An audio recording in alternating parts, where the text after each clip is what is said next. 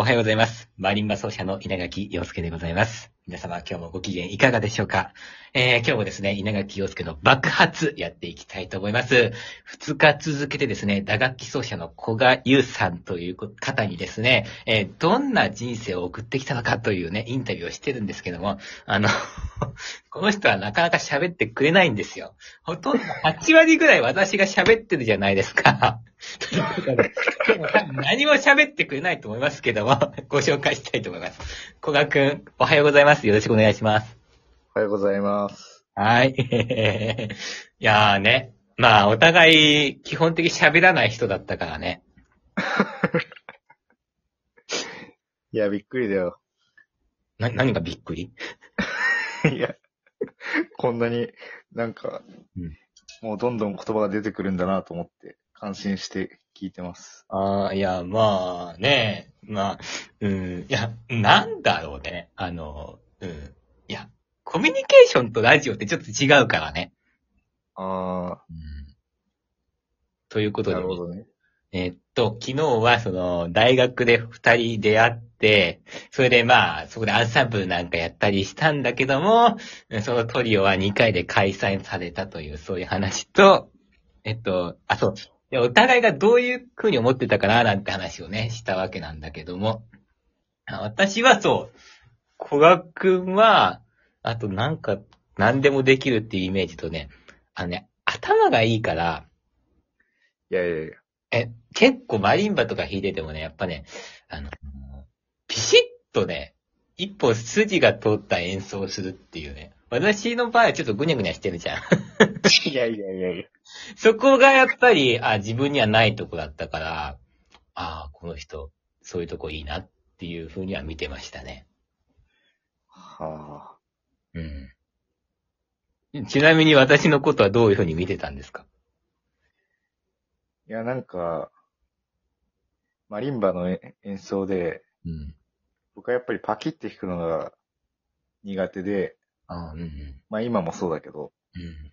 なんていうのかな、なんか、うん。垂直というか、うん。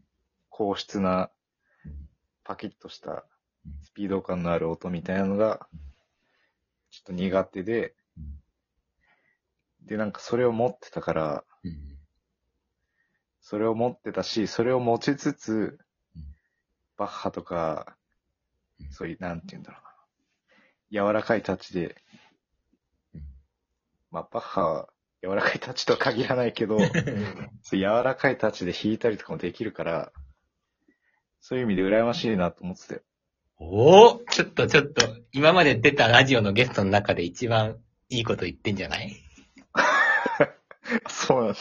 あ、でもね、ま、マリンバってそれ、両方ないとできなかったりするんだよね。やっぱ、そ現代曲ってなるとちょっと硬く弾かないといけないしね。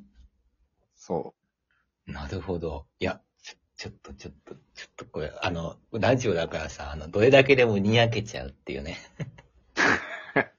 顔見えてないからね。いや、でも、私は、いや、うん。あ、そういうふうに思ってたんだ。結構なんかね、なんだろう。子が言うにはちょっと、あれだなってやって、まあ、結構、まあ、べちゃべちゃ喋ったりするのは楽しかったけど、う。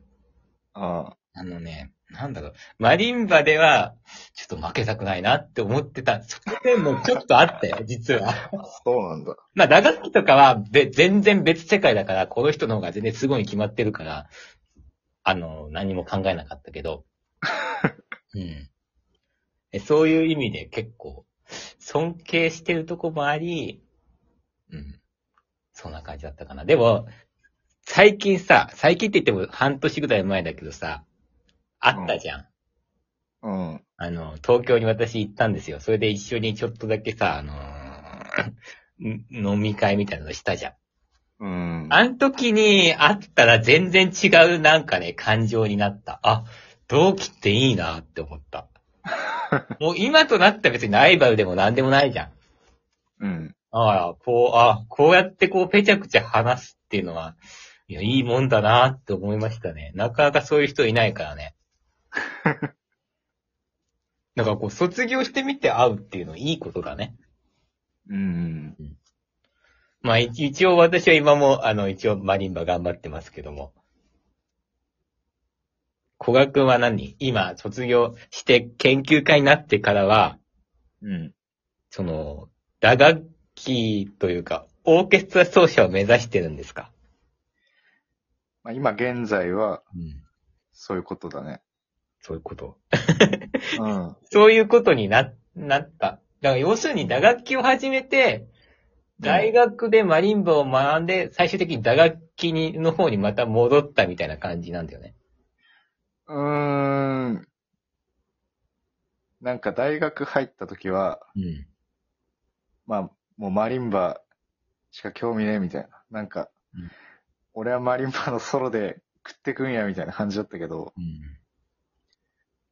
まあ、大学2、3、4とかで、うん。ちょくちょくマルチパーカッションとかやってて、あ、やってた、やってた。そうん。う。で、いや、打楽器も、めちゃくちゃ楽しいじゃんってなって、うん。奥深いな、みたいな。うん。で、オーケストラの授業もあって、いや、なんか、オーケストラも奥深いなってなって、研究家は、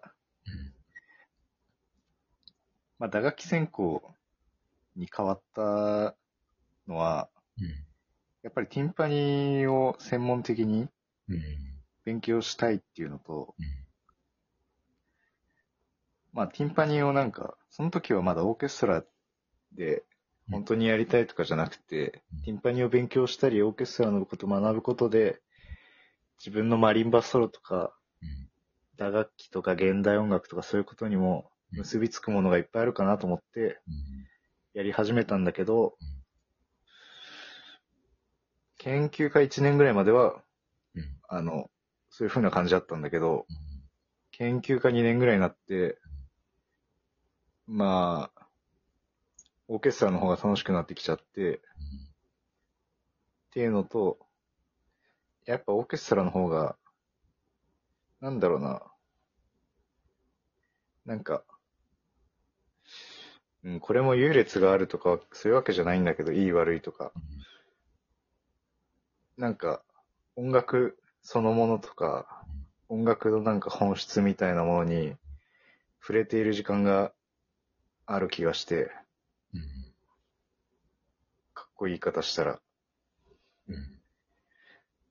なんかそれがいいなと思って。いや、まあね、そうだと思いますよ。あの、あ、マリンバのいいところっていうのはね、あの、なんだろうね、その、結構ね、あの、自分がやりたいことがないとマリンバ奏者ってやっていけないんだよね。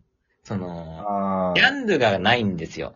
じゃあクラシックの演奏会に呼ばれるかって言ったら呼ばれないし、自分から何かこういうことやってますよっていうことを発信していかないと、あの、ダメなの。世の中の何何か枠に収まるっていう、その枠がないものがマリンバだから、よりこう自分で何かやっていきたいっていう人は、その、マリンバの方がいいと思うんだけど、オーケストラの方が、その、しっかりこう、音楽の中にバッと入ってるっていうのは、本当にマリンバ奏者としてやってみて思いますね。あ、ああ、だから、とってもいいことだと思うよ。そうだよ。マリンバってなんか、うん。0から1にする能力がね、必要かもね。いや、本当に、もうそれが一番必要だと思う。うん。ただ、そのオーケストラの場合、一応1にはなってるじゃん。その1にどうやって入るかっていうのは難しいんだけど、まあでも、やっぱオーケストラもさ、うん。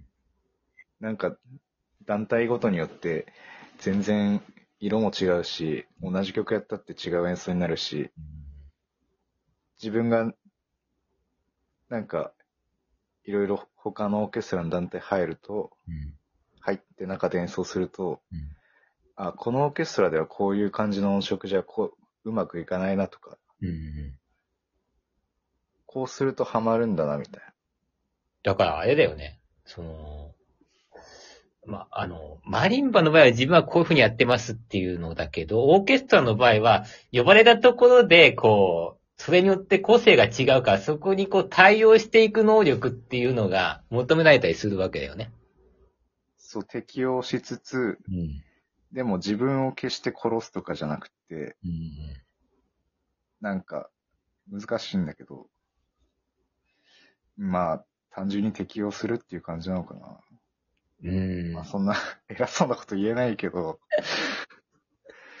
全然、うん。ひよっこだけど、うんなんか多分そういう感じなのかな。その中でやっぱり好みとかもあるの？あ、ここはいいな、ここういうとこに入りたいな、みたいなのとかあるの？ああ、オーケストラで、プロの。うん。うん。自分の好みとかもあるよ。ああ、やっぱそうなんだね。じゃあ、やっぱり自分はこういうの好きっていうのも持ちつつ、いろんなところで対応していくっていう。いや、むずいね。まあ、常に、うん。そうだよ、なんか、現場で最初、リハ入って、もうわちゃわちゃってなって、自分も出してる音が正解なのかわかんねえみたいな状態から、なんか、だんだんこう、寄り添っていくみたいな。ああ、探していくってことだよね。うん。うん。ああ、なるほど。そういう世界なんだ。私はオーケストラっていうものは、あのね、全く、全く知らないからさ、こういう、あ、人の話聞くの面白いですよ。いや、俺が言ったことが、ね、合ってるかわかんないから。いや、もちろんもちろんもちろん。でもやっぱ自分の考えって大事だからね。まあ今うん。思うのはまあそういう感じ。もうわかりました。じゃ、ちょ、ちょっともうちょっとお話聞かせてもらってもいいですか？あ、もちろん全然。じゃあ今日はちょっとこの辺で終わりたいと思います。はい。ということでね、もう何も話してくれないじゃん、最後。いやー、ありがとうございました。はい。